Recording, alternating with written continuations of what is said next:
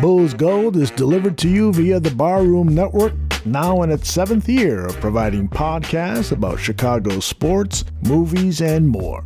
Make sure to subscribe to the Barroom Network for free and easy downloads of its programming, and visit its merchandising store at deepdishtees.com to purchase t shirts, hoodies, and mugs. Now, on with the show.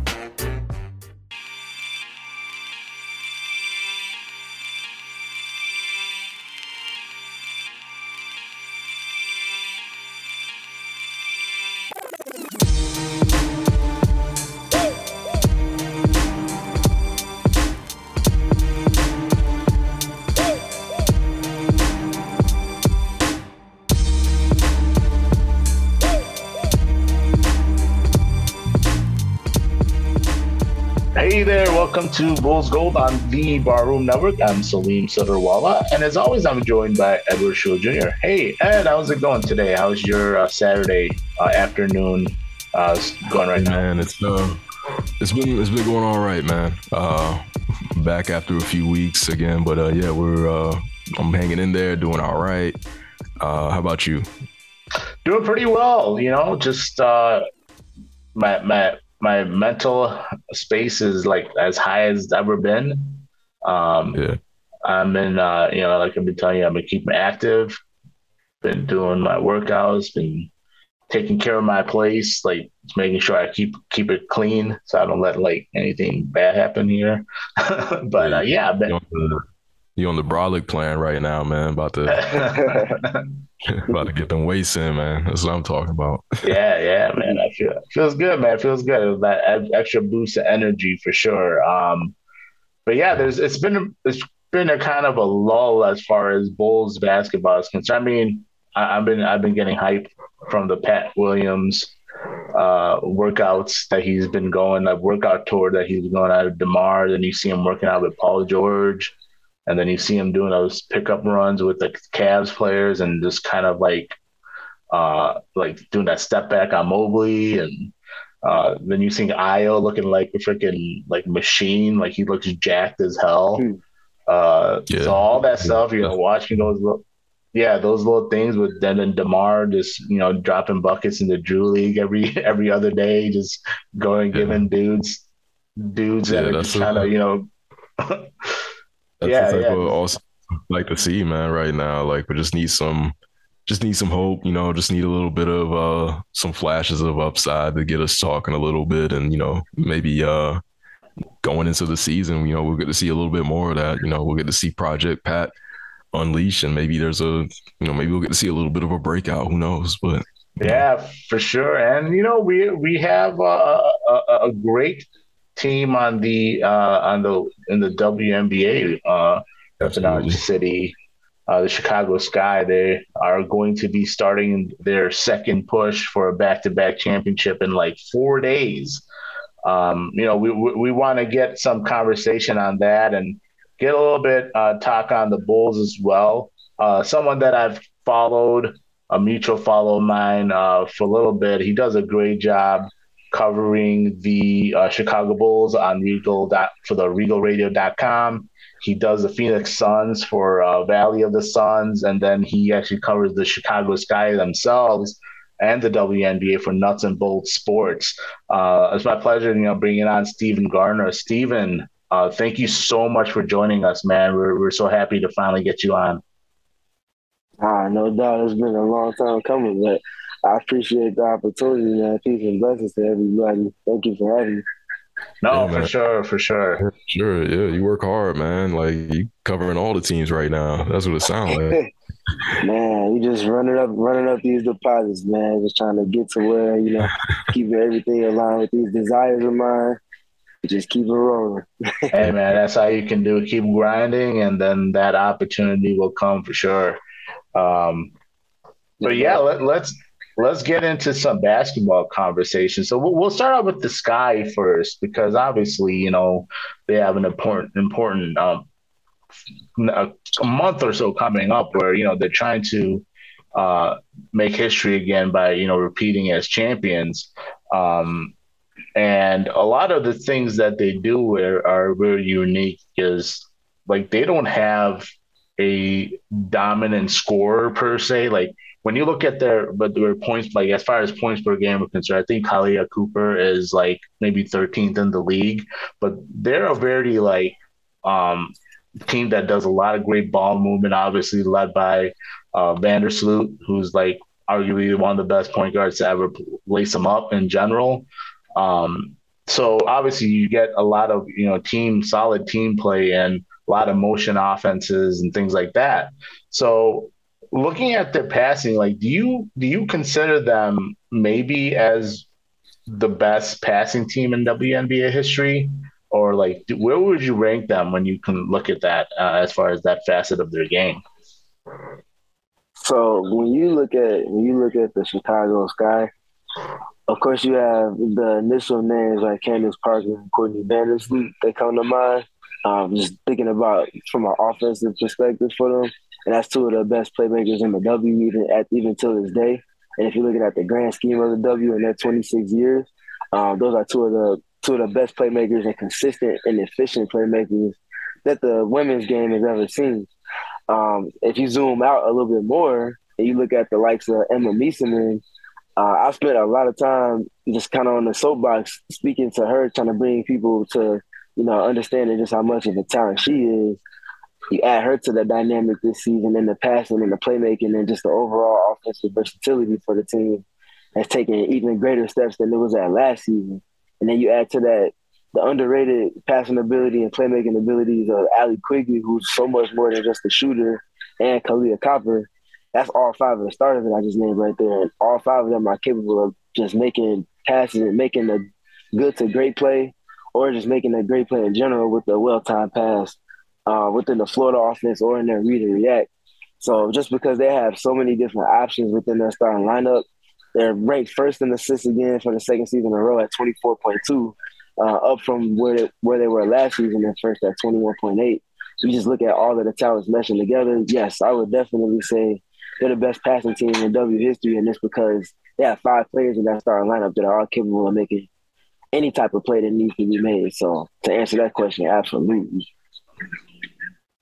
So when you look at the starting the starting lineup for the Sky, like going into the playoffs, do you think that they are the most formidable lineup in the WNBA right now? Or do you think that there's another team that is probably a little bit stronger? Like maybe you would look at potentially the Aces. Oh, that's always a tough question to ask. Um, are we talking starting lineup specifically, or are we talking about the entire rotation? let's just like let's just go with the starting lineup. Like I know the Aces have a really good like starting lineup as well. So do you think that they have, you know, with that that passing threat that they have, do you think that they are the most like formidable starting lineup in the WNBA when it comes down to it? Yeah, I would say yes. The Sky have the most formidable starting five, and it's because of the all-encompassing skill set and array of skills and how the skills and dynamics mesh together for them. They have so much so much offensive versatility that their offense a lot of times it looks unpredictable. And it's unpredictable because they can go with their set plays or they can go with their flow, which I spoke with Candace Parker about last week, how like they run sets is what she said, but she said at the same time they play just a lot of basketball. Like just read and react. Okay, I'm gonna go over here, I'm gonna do this dribble handoff, we're gonna get into our rescreen action because we know they're going under, and then we're gonna flow into creating an advantage off of that. And then the ball is gonna just ping around off script we'll get a 45 cut off of that advantage that's been generated, and then we'll get a layup. And it looks like a set play, but it's just all of them just being so cohesive and all on the same page. And um, just looking at those type of things and how even when they transition from an initial set that might get defended well into the off script variety and how they do it so seamlessly without any like stagnation. Um, yeah, I would I would I would say they have the best and the most viable starting group in the W for sure. Yeah, they're they've been uh, they've been fantastic all year. I mean, I think maybe if anything, part of their team that might be a weakness, and not necessarily weak overall. Like I would say they're probably above average defensively as a team, and that has a lot to do with Candace Parker kind of being that anchor and even carrying them that that high. But I feel like someone like Courtney Vandersloot uh, who's improved over the years. Um, has kind of gone under the radar, especially this season, as far as her defensive abilities. Um, can you can you speak on that a little bit and, and and talk about how she's improved and how she's adding a better defensive impact on the court for the team? For sure. So generally speaking, the Sky have one of the the best defenses in the W. Um, they play one of the more aggressive styles defensively. Um, I know we spent a lot of time in the opening segment talking about the offensive versatility uh, with the likes of Emma Meesseman added to the group. But you can also say the very same thing about the defense having so many different pieces they can plug and play, whether it's at the point of attack as hand stoppers, uh, whether it's variant coverages and scheme versatility for James Wade to use. Um, it's just it's just so like you could literally spend like a whole two hours of, of a podcast just speaking to just how well they function defensively. Uh, a lot of that, of course, is anchored as you mentioned by Candace Parker. She's even at 36 years old, she's still the best hedging big in women's basketball. She's able to do it from sideline to sideline against whether it's Kelsey Plum and Chelsea Gray, or even someone like Courtney Williams or you know Arike Ogunbowale that's shifty. Um, she's able to just get the job done. But speaking uh, specifically to Courtney Vandersloot, yeah, she's still continuing to improve, and I feel like I feel like with Sluty, she's just so she's so cerebral that she's able to, especially at the point of attack when she's guarding other guards to start um, to start sets defensively, she's able to just think the game through inversely and just think about what she would do in any given scenario as a as a point guard and just flip that and begin to counter and take away advantages. And she just does it so consistently. She has very quick hands. Um, and yeah, she she's like the the head of the snake as far as getting things rolling from the point of attack and containing the ball uh, on the defense. So so yeah, you were very apt in mentioning how much she continues to improve. And when the spotlight gets as big as you know, she's there to make a play on both sides of the ball as well. Do you think there's like a like in the playoffs, there's always teams always try to find some sort of weakness, even if there's you know a really sharp team defensively or you know offensively, whatever. So when you look at the Sky's defense, if you had to if you had to single out one weak point that teams could really zero in on in the postseason, what would that be? So I think we've seen, and there's two, there's two or three specific things that come to mind with me um, when you ask a, a, great question like that one. The first one being a counter to an aggressive defense is being able to play advantage basketball offensively. Like yes, you have to go off script because they're going to take you out of your initial, your initial sets. Mm-hmm. But if you have the plug and play type players that understand spacing and know how to counter that aggressive defense by teams putting two on the ball, and uh, what we saw recently uh, in this in this first time that they've lost back to back games against the Seattle Storm on Tuesday and then the Aces on Thursday, uh, we saw both of those two teams either keep them out of the uh, either force them into rotations consistently with ball movement, which is what the Storm did, and flash into the high post outside of um, the the high hedge and then trapping that they do at the above the um, three point line, and then let their playmakers like Ezi Magbegor go in for the Storm, and of course Breanna Stewart and Tiana and Tina Charles uh, make plays out of that, whether it's making a play for themselves or getting the ball to um, plus one spots um, on the second side and just generating offense from that way and consistently keeping the defense in rotation. Um, that's what the Storm did, and that, that was the formula for them. I think they had like 62 points in the paint, which is an unheard of amount for the Sky to give up in general, regardless of who the opponent is. Uh, so that was kind of like a telltale sign with that game. And then for the Aces, um, they have some of the quicker guards and more dynamic guards in terms of playmaking and ball handling, and they were able to kind of get around that initial hedge in the two-on scenario, and that's automatically going to generate an advantage. Now you're playing four on three behind that two on the ball um, scenario, and of course when you have playmakers like that, and then they have shooters that were knocking down shots as well, that can kind of rain in on you. So they were able to keep them in rotation off of their off of their playmaking, um, specifically with the ball rather than with the pass like the Storm did. So I would say having having teams that can exploit that specifically in a in a postseason setting, especially again in series, that's one thing. Another thing that I will also say is um with the Aces, even more specifically, the the Sky had a tougher time containing the ball, which is something that they usually never have an issue with. Um, and containing um, Kelsey Plum, Chelsea Gray, and even Jackie Young, who was able to get hot in the second and third quarter. Um, so I would say ball containment is another thing. I don't think that's as pressing as um, teams being able to counter their aggressive defense, but just being able to contain the ball in general is another thing. And then the last thing being rebounding. Uh, Candace Parker has talked about it all season. Uh, she felt like her most important asset to the team this season was her ability to rebound, but you have to have more than just one specific rebounder, especially when you're trying to repeat. Um, so being able to end those defensive possessions where they get a stop and just being able to corral the rebound consistently to then flow into the offense, I would say those are the three mm. three biggest things that I would suggest anyone kind of watch for in terms of checking their temperature from game to game in these playoffs. So, what would you say? Uh, you know, you talk about the obstacles and, and the things that they need, you need to keep an eye on. Um, as far as other teams are concerned, and maybe even other things within the team itself, within the sky, um, as far as obstacles are concerned, like I know the Sun are a, a big team that to look for as far as when you're trying to get out of uh, back into the finals um, on this on this long trip that you know fight the thing. And obviously this season it's it's not going to be the one and done anymore. It's going to be an actual mm-hmm. series mm-hmm. every every round, uh, which should, should mm-hmm. be a lot more fun now, a lot more competitive, especially when you're going against in series. Those little kind of battles start forming. The little chippiness can start. That makes it that makes it a little bit more fun too. So. Uh, what, what would you say, like like said, you know, the biggest obstacle in, as far as the East is concerned to get back in the finals for the Sky um, and then, yeah, just uh, speak on that a little bit. So to answer the first part of your question, specifically pertaining to the Connecticut Sun, that's a very formidable team. They've been consistent in terms of the contender realm in the W for pretty much the entire tenure of their head coach um, Scott Miller.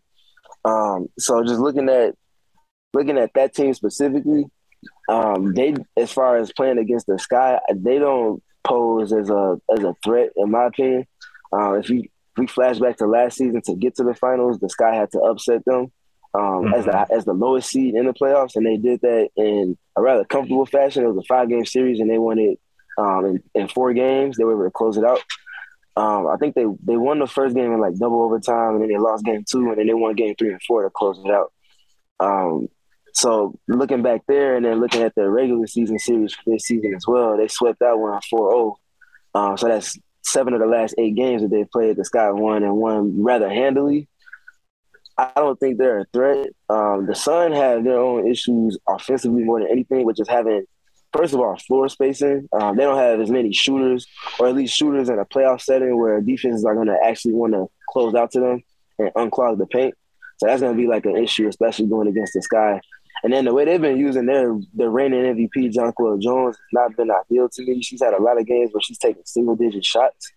And I don't know if they plan on unleashing her come playoff time and philosophy or what, you know, what have you. But I just think overall, like that team is solid, but I don't think they pose enough of a threat in a in a series format to to scare the Chicago Sky.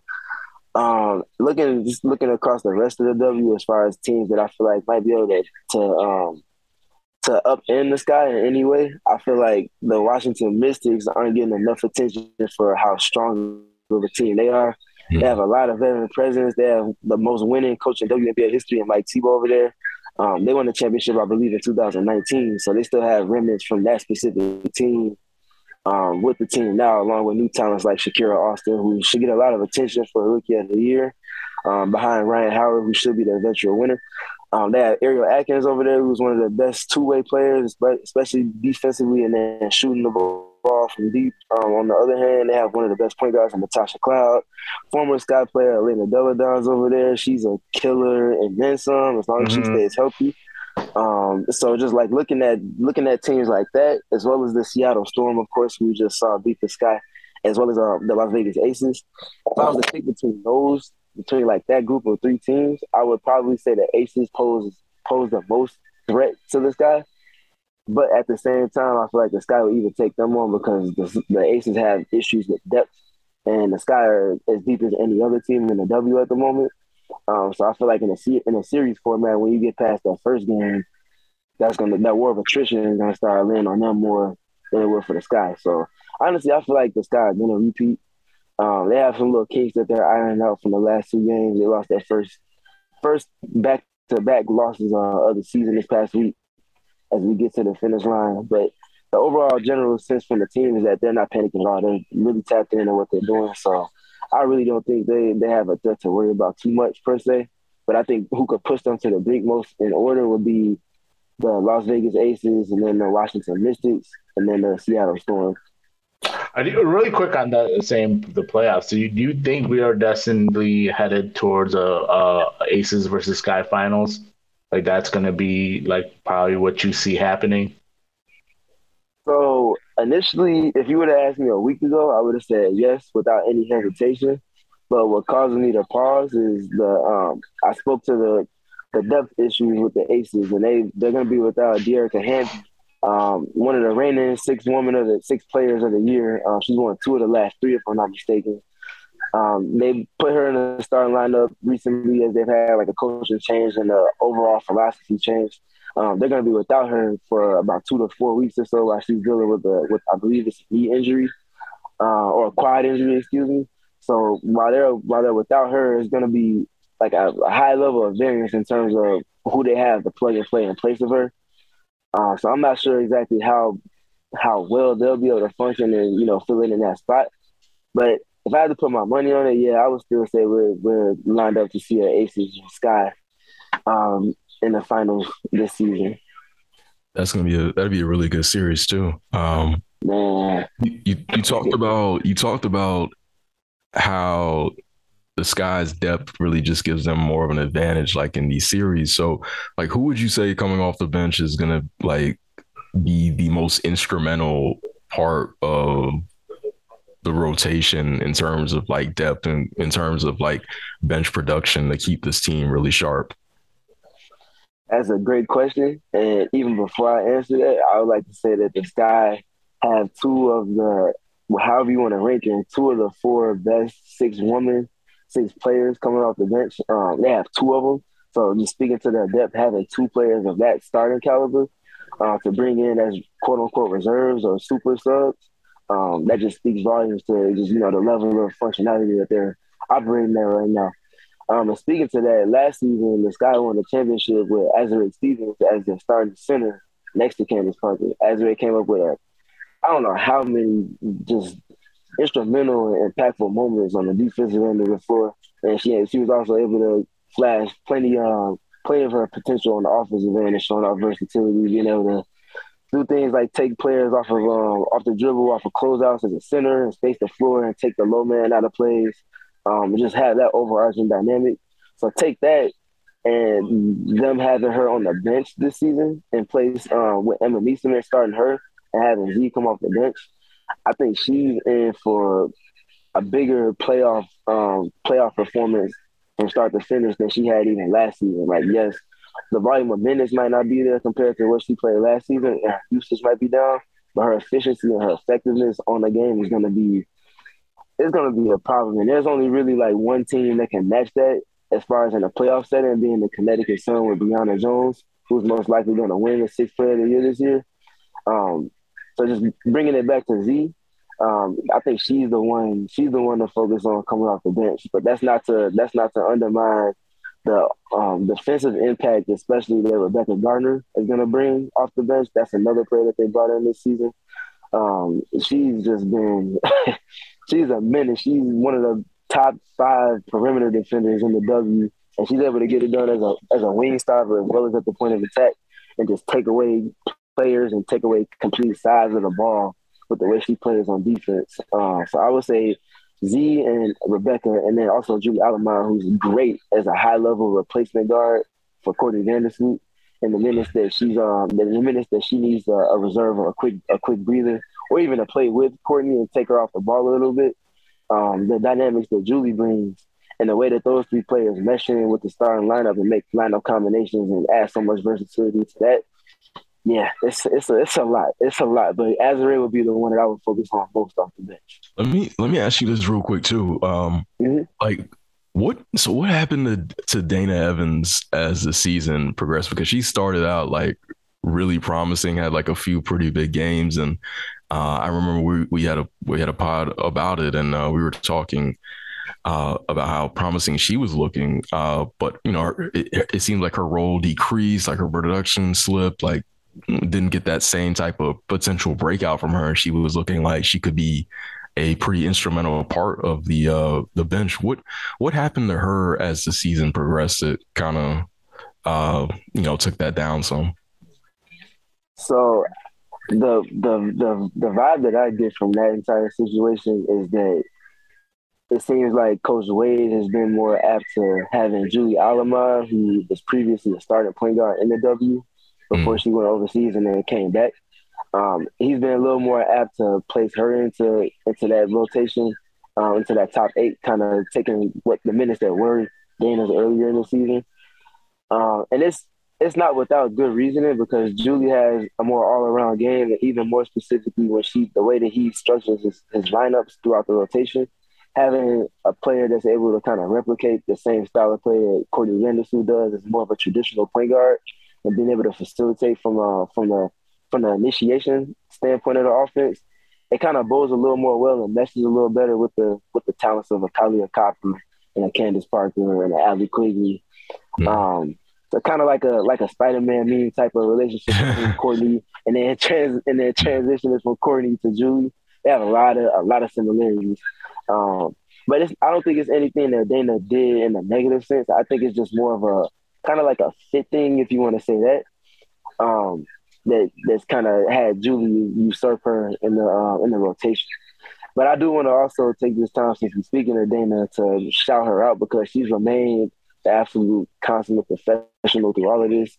Mm-hmm. She's usually like the first player up off the bench during timeouts after a big run and run over and congratulate teammates, including even if it is Julie. Um, they're always having conversations on the sideline talking about coverages.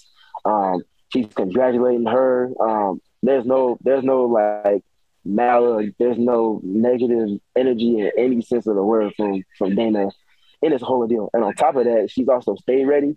So mm-hmm. when she is when she is um, given minutes, she's always ready and she's always having some type of impact on the game, whether it's just upping the pace or bringing some full court pressure into um, like defensively, just doing doing like the little things, getting her hands on passes and deflections and things like that. Um, so she's making the most of the minutes that she is given, but it's no secret to the rest of the W that she punches well outside of the box of the role that she's in in this current state with the Chicago Sky. No doubt.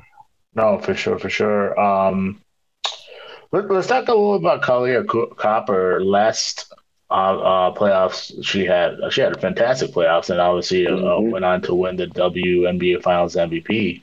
Um, mm-hmm. Do you think, oh, what improvements she's made this year? With the improvements she's made this year, um, that she's definitely in for another strong performance, and she's probably someone to look at again to repeat as uh, as a Finals MVP. Yeah, yeah, listen, man, listen. Kai, Kai is special. She is, she is, she is special. She's a gifted athlete, but even past the athleticism, like looking at her game from last season to this season, uh, and I, I spent a lot of time on Twitter, kind of bringing bringing attention to just how her game has evolved.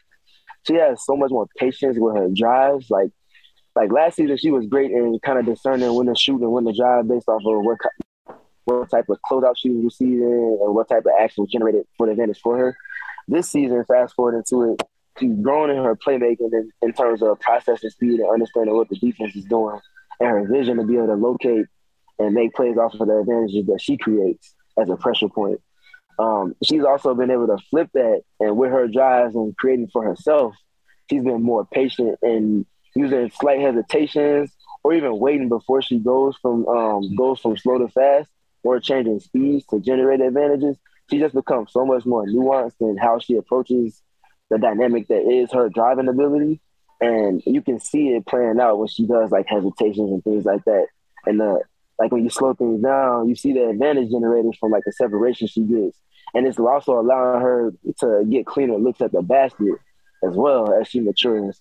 Um, which is a byproduct of her being able to have a career best field goal percentage at the rim this season. Um, I think she's shooting. Let's have it in my note. She's at sixty two percent at the rim, and for somebody that's at, just at the rim at such a frequency, like a volume wise, if she's at it, that's that's that's killing.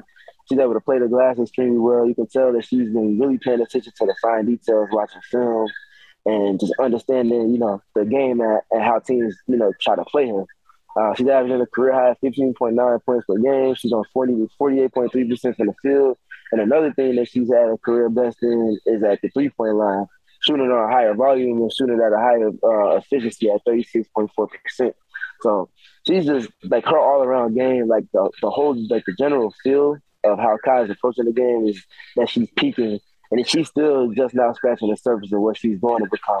So I think she's going to add a mid-range game to counter how teams try to take away her drives, and she's going to add more soft touch finishes like floaters and things of that nature to kind of round out her entire dynamic. So yeah, Kahleah Copper is she is a she is a handful, and she's also a player that I had the pleasure of asking Sue Bird questions uh, during the All Star game, and she mentioned Kahleah Copper as one of the players that she feels like is gonna continue to break out and, and is still just not beginning to understand, you know, her just what her true potential is, you know. So so yeah, she's in store for she's in store for something something big again. yeah. Yeah, we're excited. We're like last off season or uh, not off season, mm-hmm. uh, postseason. Uh, everything she was doing, it was just, and she had that chip on her shoulder too. She was, mm-hmm. you know, she was kind of talk, she was talking her shit too. And it was like South Philly really energy. yeah, it's a really energizing, energizing that Sky team, and I I love mm-hmm. players like that, like players that really like will get like you know physical out there and like really will will let mm-hmm. you know who they are. I love that. I mm-hmm. love like mm-hmm. like I know people like the humbleness too, but like I like the people that say, you know what, I'm this person and I'm this good, and I'm gonna let you know I'm this good. Um, well, you, you're backing it up for sure. Like you're talking, but you're backing up your talk, and I love that. I just I love players that do that. Like I always I always tell people. Like I love that's why I gravitated toward like on the bull side guys like Joakim Noah, Jimmy Butler, like these mm-hmm. guys, they talk their talk, and obviously my favorite player of all time, MJ. Uh, he, mm-hmm. he was not shy about letting people know who he was, right? So mm-hmm. um, that those type of players always like I, I I love those players, and that's why I'm like I really like Copper. She's like she's that person too. Yeah. yeah, and she and we didn't even we didn't even mention anything about what she does on the defensive end. Like she's such a pressure point on offense. Like at the same time, she takes great exception to you know whoever the matchup is on defense for she's doing things off the ball and on the ball. She's backing up that same energy brings she brings on offense to the defensive side. And um, like she, if, if I was to give like NBA fans a player comp that for people that don't really watch the W that much, she has a lot of Iverson and Dwyane Wade, like young Dwyane Wade, to her game, to where she's able to like change speeds and she's always a threat to the basket on a catch instantly. You can like you can like watch the second side of for defense, like the weak side, watching them trying to load up and as they're trying to load up, she's so quick to get to her spots that they're still late. And they're getting there like rotating early and they're still late. Like and she's she's just she's just a she's an unbelievable talent and athlete and she's still like just barely scratching the surface of what she's become. Yeah, her uh she she's definitely really, really fun to watch when she's on mm-hmm. when she's on the court, man. And yeah, she's mm-hmm. just a complete difference maker. Uh another difference maker you know, obviously on the Sky Candace Parker. And, you know, we talked about this before as well, but with if if the so what do you think? Like if the Sky, let's say the Sky do repeat or did they make another really deep run, do you think that she's going to uh, hang it up? Do you think that's it? Or do you think she's going to come back? Is she still playing at a really high level? I mean, just one of the best ever. Like, w- what do you think is in store for Candace Parker's future? this question is always tough to answer, and you and you set it up the perfect way because like she was just an all star like starter this season. Mm-hmm. like there's so much there's so much left in the tank. Like who am I to say like how much she really does have in the reserve? But mm. from what I'm seeing on a game to game basis, like her two way impact and like her still getting out on the on a breaking transition and running, like filling lanes or leading the attacking transitions, like of course, she's not the same athlete that she was five or six seasons ago, but she still seems like she has so much juice. Um, she's just so she's just so so good. The game comes so easy to her. Her footwork's still outstanding. Like her mind is still as sharp as ever. It's, it's just beautiful to see her dynamics all like meshing in one, in one specific setting. Um, what she said, like her answer has been consistent all season, and that she said she's gonna wait until the off season when she goes to her um uh, I forgot the name of the bike, the, the type of bike that she has.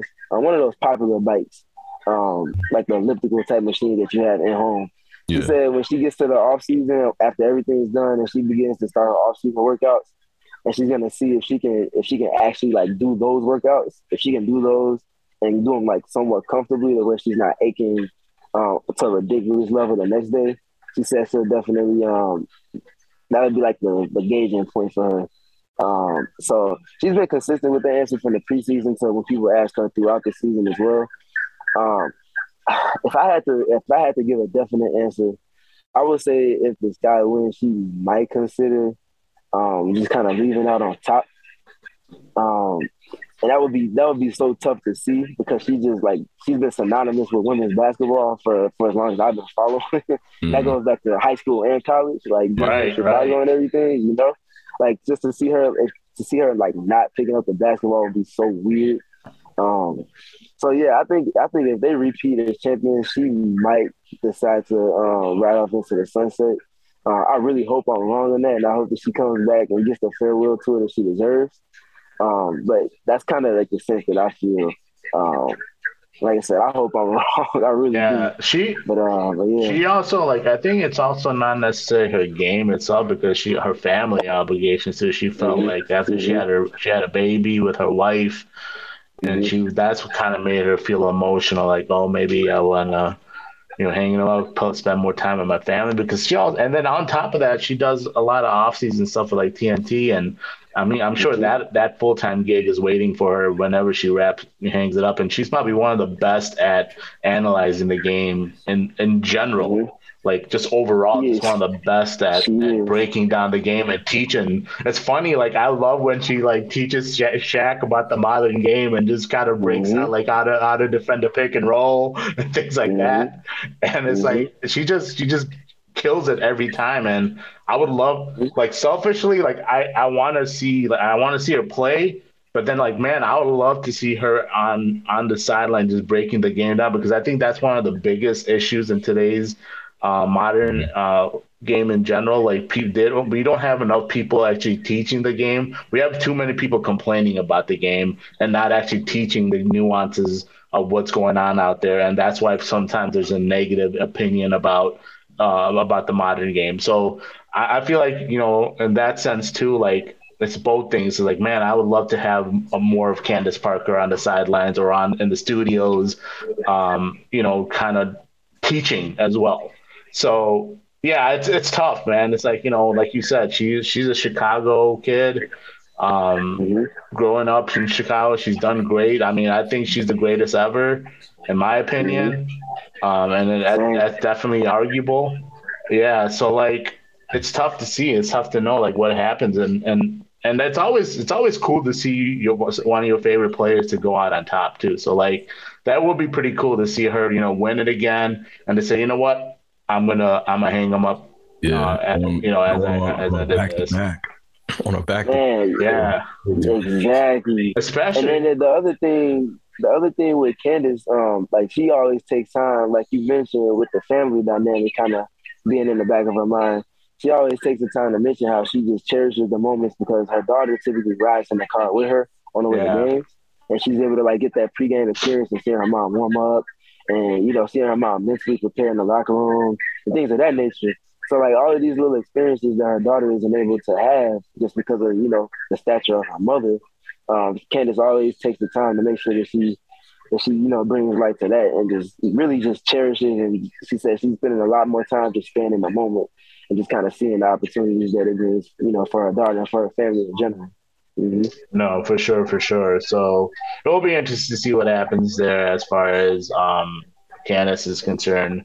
But uh, let, let's switch over a little bit about uh, some Bulls talk because you know you do cover the the Bulls and uh, there's been a lot of, you know, mixed, I mean, I would say mixed reactions on the Bulls offseason. I think there's been more like concerns about the Bulls offseason as opposed to um, more positive conversation. But uh, just wanted to get your thoughts, like I said, on a few of the Bulls things, the things the Bulls did this offseason. So first, let's talk about their draft. Like, how did you like how their draft turned out? Um, I, I know and Terry is a type of player that um, he kind of fits the mold of what AK and uh, and Marc Eversley love to get those like long, um, versatile defenders. um, that can maybe you know have work on their offensive game, like their like scoring game. That is obviously he uh, Dalen has a really good passing game. His in- passing instincts are phenomenal. Um, I kind of compared him to Lonzo in a sense.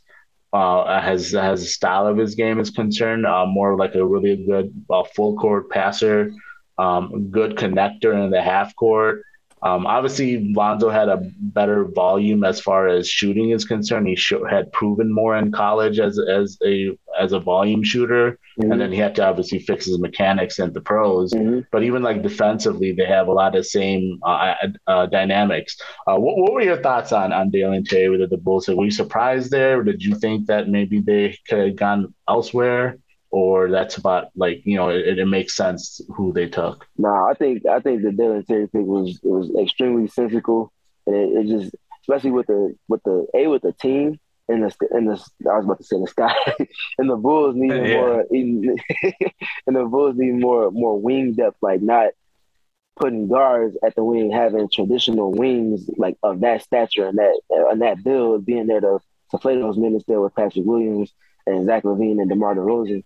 Uh, so I feel like the Dalen Terry pick was very apt, and I like like like you mentioned, his passing instincts are definitely there. It'll be interesting to see what his process of speed is like translation translating to the NBA and right. teams throw different schemes at him um, in terms of you know the exotic defenses um, and kind of tugging at tugging at his strengths and everything that they've seen from college. But my favorite thing about Terry is just his competitive nature. Like they say, he's a competitor in everything he does, and my, even more so than being competitive about everything, and being competitive on the defensive end of the floor. Like the NBA, like the WNBA, we just got done talking about um, a lot. A main reason I think the Sky going to repeat is because of their front court depth, and the front court depth is like the biggest thing in the in the W. In the NBA, it's a wing league, and right. as as we see with the as we see with the Los Angeles Clippers they have a stockpile of wings that are all oh, six yeah. seven to six ten, and they all have wide ranging wingspans and different dynamics that they bring to the floor. They can literally throw out an all wing small ball lineup and probably feasibly compete in the playoffs with that for stretches. Um, of course, the Bulls don't have that many pieces yet, but adding a piece like Dalen Terry uh, via your draft compensation uh, makes a makes a lot of sense. And then just being able to invest in his player development and trying to get him on that same trajectory as we've seen what they've done with Ayo Dosunmu in his first season, as well as Pat Williams, and kind of seeing like the the upward trajectory that they're having with their careers, um, how how promising they are. I, I, I like the I like the Terry pick a lot, and I would like to see how he continues to ascend past what you know the expectations that we might have for him right now, versus what he'll be going into you know the second season and moving forward.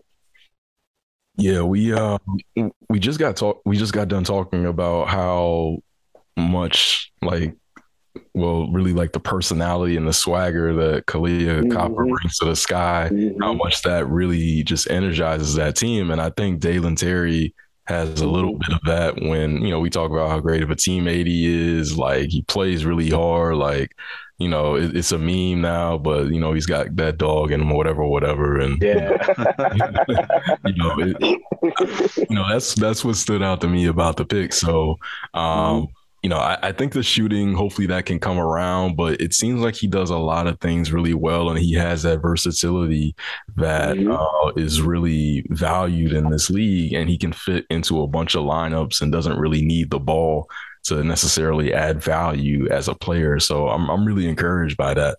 Um, it, it definitely was one of the, I think, uh, for me, at least one of the peaks of the off season.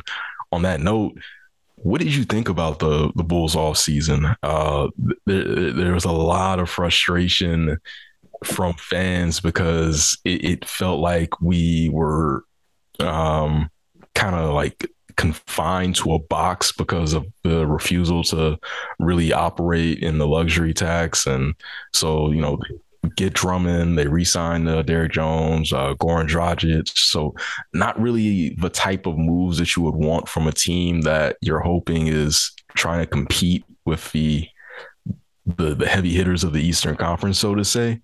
So, mm-hmm. like, what do you did you think that the Bulls could have done more? Do you think that maybe this all season was fine as it is? Like, what, what did you think of just the general?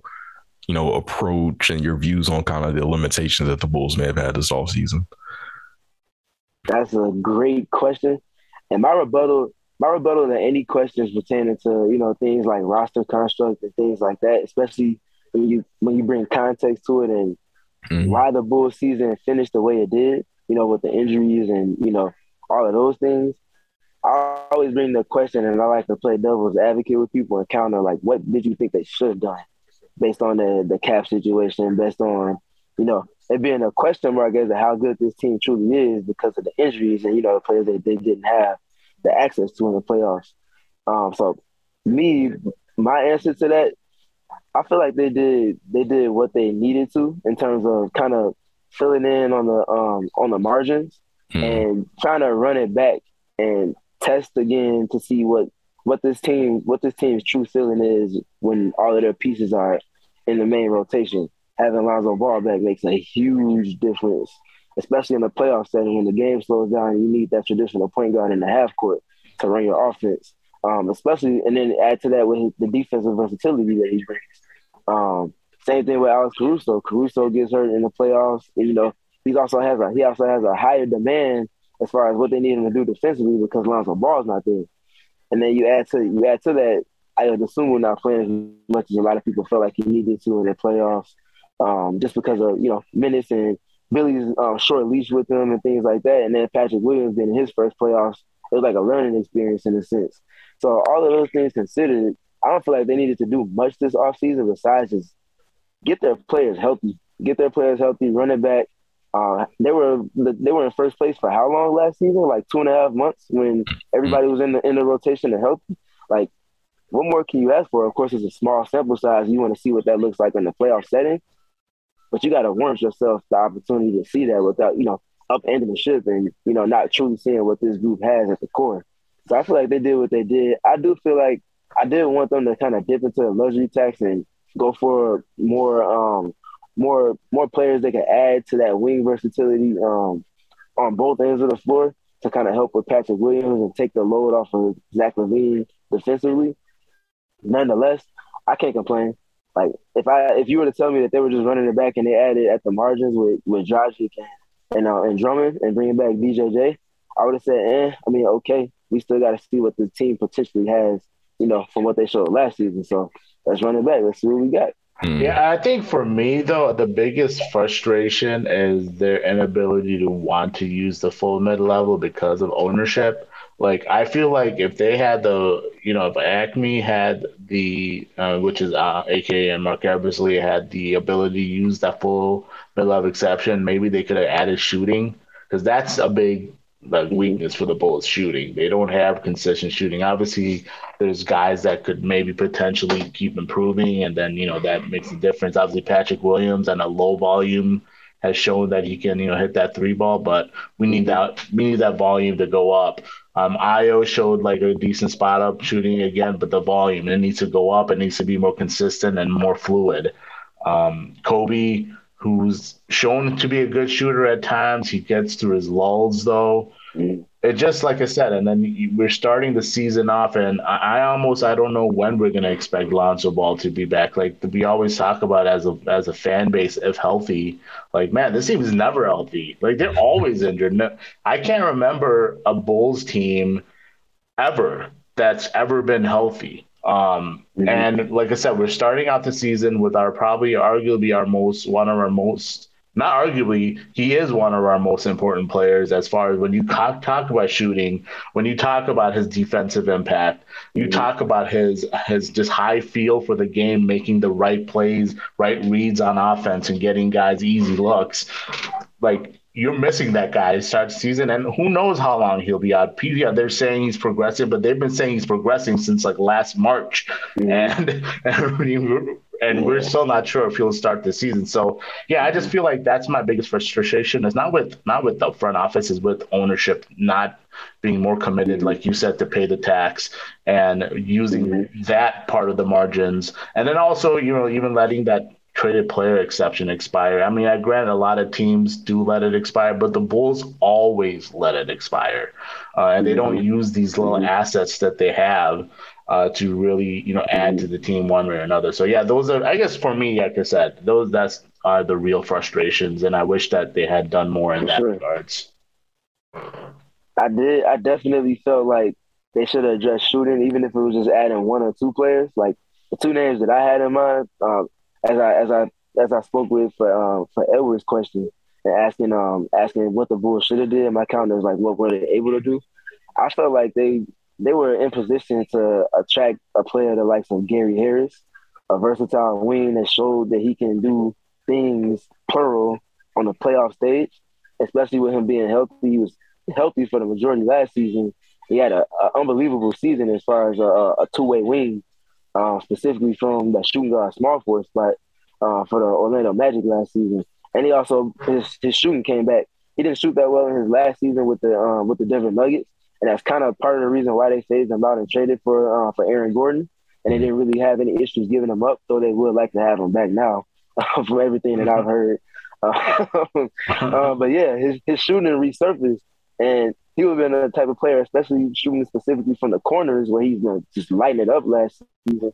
He would have been a perfect floor space and versatile wing for the Bulls to add into that rotation. Um, and on top of him, another Spartan dog, I'm a Michigan State guy, and it's just a coincidence that both of these guys went there. But Bryn Forbes, Bryn Forbes is not going to give you that much defensively, so he can't hold his own when he has capable defenders around him. Um, but offensively, he will able, he will be able to bring a dynamic of off screen or off ball movement that the Bulls offense desperately needs, in my opinion, to break up like the mundaneness and the predictability of getting the pick and roll. Okay, the pick and roll's out there, and now we're just gonna go isolation, or now we're just gonna go mid post touch for DeMar DeRozan, and let's see what we get from there.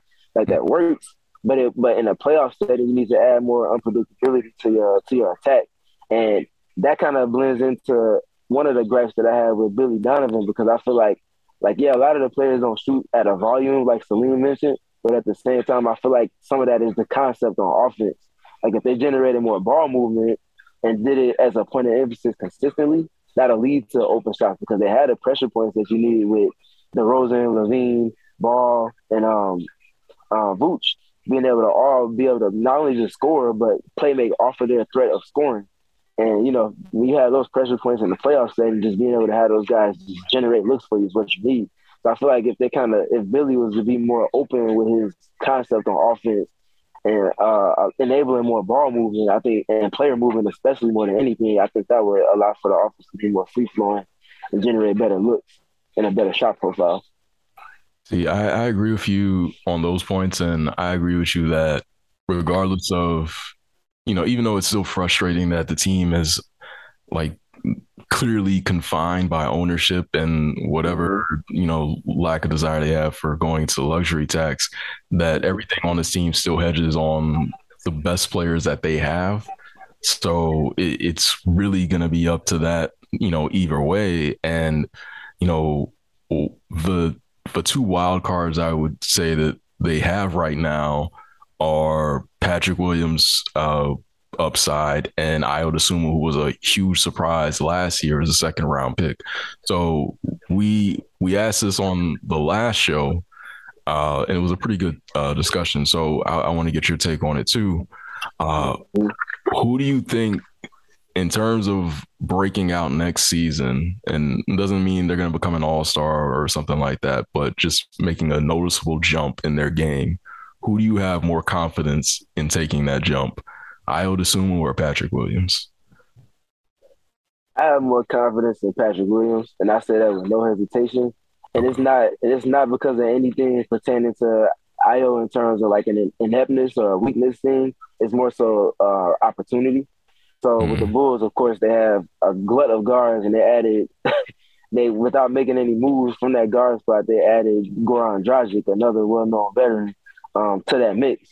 Uh, so I'm, I'm I'm struggling to figure out how the minutes are going to be dispersed to where everybody's um, essentially happy with the rotation.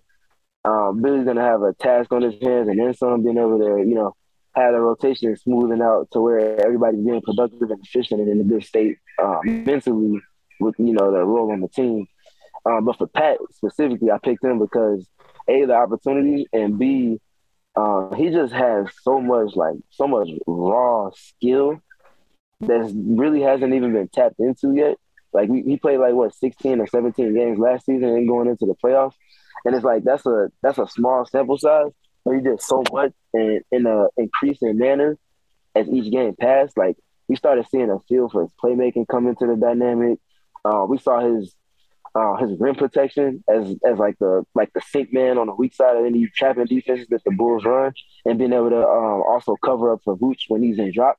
Um, just being able to like sort that rim protection from the second side defensively, um, and just do so like just do so many different things. Like his three ball started falling with much more frequency. Uh, he, was finishing at the rim, a lot more self creation, like getting to the basket, and not only just getting there, but actually finishing and generating plays off of that. Um, yeah, Pat Pat has an extremely extremely high ceiling, and again, like we talked about in the opening for the Bulls segment of this uh, conversation, it's a wings league, and if you can get that type of versatility and production from the wing on both ends of the floor, that's going to be not only just a floor raiser, but also a ceiling raiser if he can get to to that untapped potential. And I feel like he can. I honestly think with the way the Bulls are set up, that Pat Williams is going to be viably in that most improved conversation um, from the start to finish. So it's uh, so my pick between those two would be Pat Doug for sure. Yeah, he's um, his, his I, he's it, has been tough with him like the last couple of years because he he's missed so much time and like really key moments. But you know, he's still really young. He's still extremely versatile. Uh, but defensive ability is there. I mean, the athleticism is there, and it seems like he wants it. So, uh, mm-hmm. seeing these like off season, you know, videos of him flashing a little bit is definitely really encouraging. So he's definitely in a better spot to to break out more so than Ayo. Um, I do like Ayo's chances as well too, though. Like Absolutely. we were talking about it a few shows ago, and it's just like, you know, he seems to be in a better. He seems to have the advantage of he knows what his game is, and it's really just a matter of polishing that every chance he gets. Whereas Patrick Williams is he's still figuring his game out, and you know we're trying to see what that's inevitably going to be. But you know, Patrick Williams has the opportunity to really, you know, flip the the ceiling of what this team could potentially be next season. No doubt. Yeah. Yeah, for sure. And I think like some of the things you're seeing in Pat's workouts, like we, we talked about with the various things he's been doing.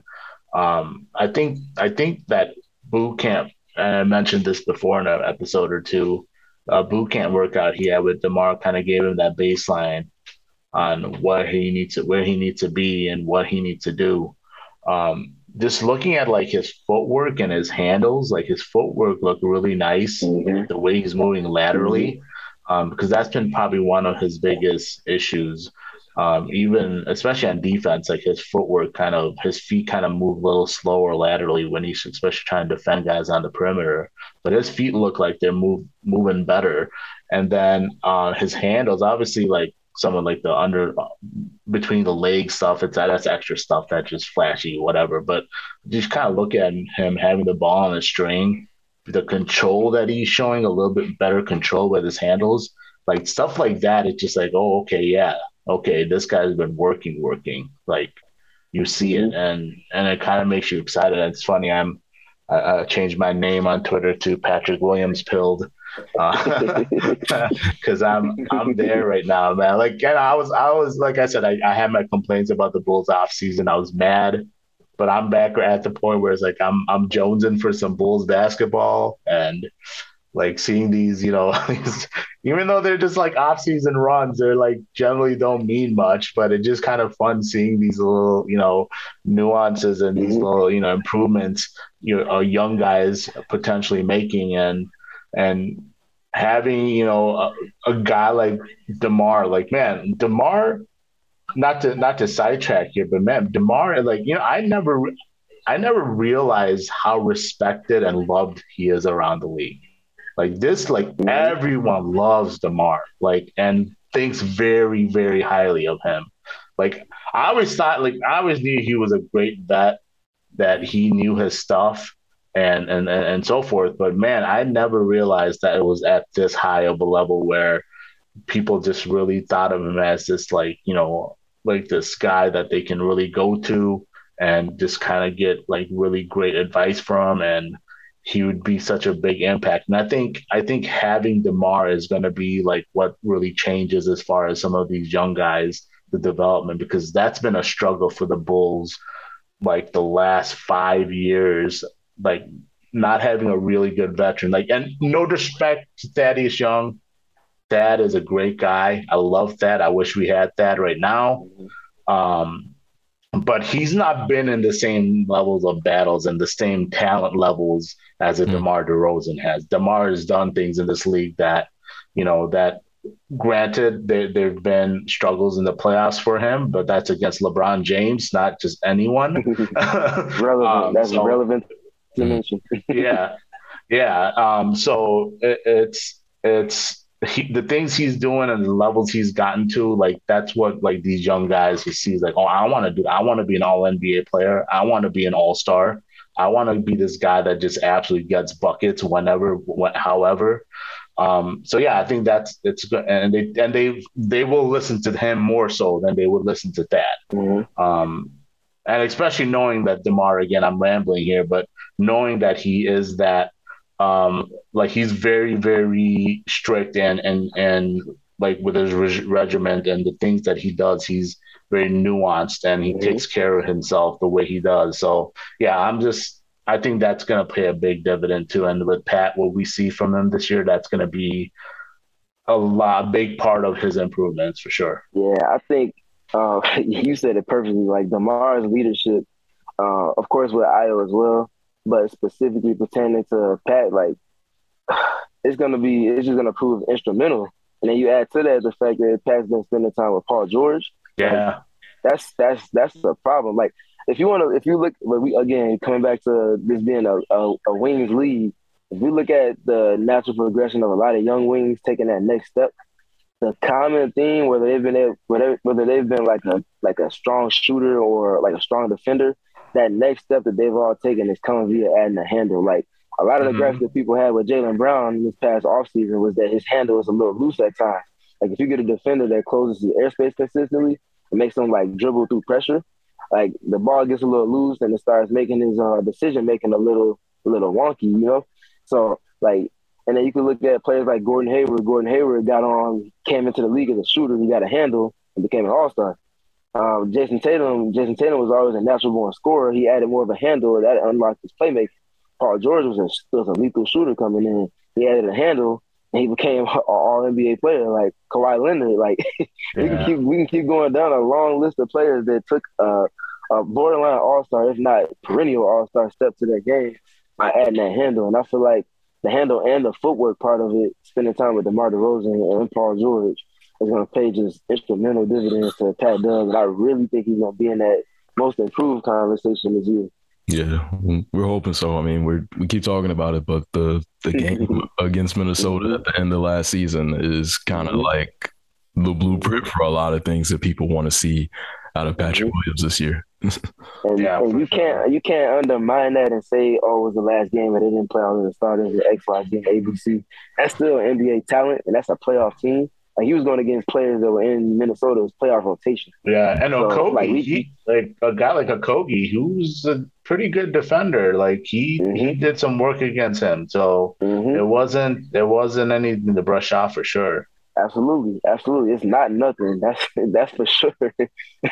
yeah, and and in the playoffs too. I know people like in that game three, people will say, um, you know, it, not game. It was game five. Sorry uh, people will say like, oh, it was it was like, oh, they were already lead and the Bucks just kind of uh, released the gas, but like or took the metal of the pedal off the gas. But mm-hmm. like, look, no, that's still a playoff game, and he was doing good things in a playoff game in a playoff atmosphere, right? So, mm-hmm. I, I mean, I take those things. Obviously, it's it's not everything, but there's definitely something to say, hey, look, if he, that's something there, and then uh, with the off-season work that he's have, he can build from that for sure. No question, no question. I couldn't agree more. One hundred percent.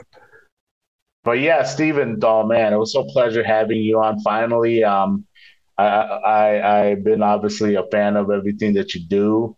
Likewise. Um, please let our oh, thank you so much. Uh, please let our listeners know where they can again follow your work, where they can follow you, what they can expect from you in the future as well.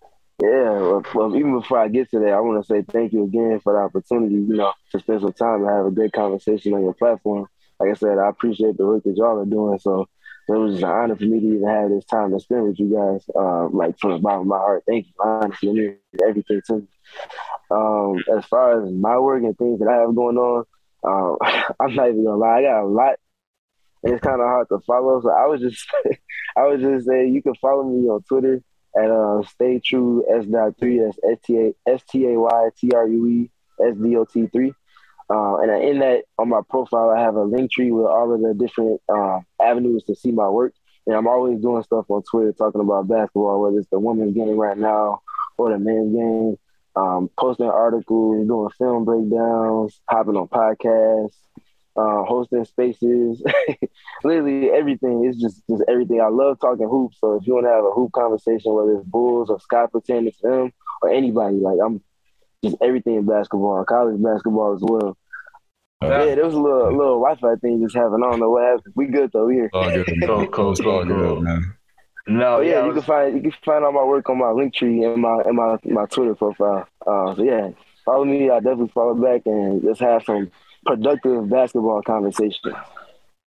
Yo, oh, for sure, for sure, man. Like I said, it was it was a pleasure to talk with you. I love talking with different basketball minds, uh, just getting the perspective. And obviously, you're someone that you know I see and I know that does a lot of good work. Thank so you. it was, like I said, pleasure for us to have you on. Um, Edward, any final thoughts for you as we wrapping up here?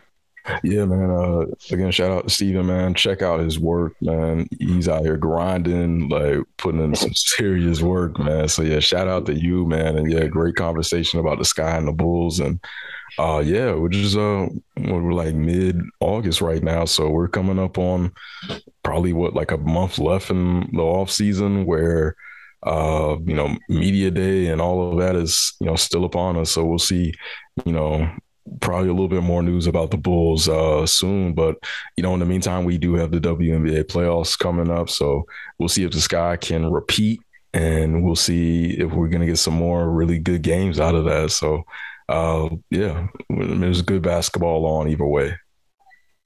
Most definitely, most definitely. But yeah, that's pretty much a wrap for today's show. If you missed any previous episodes you can find us under the Barroom Network on all major and minor podcast platforms. Thank you again to Stephen uh, Gardner for joining us and to listeners for tuning in. As always, for Edward Schuler and myself, till next time.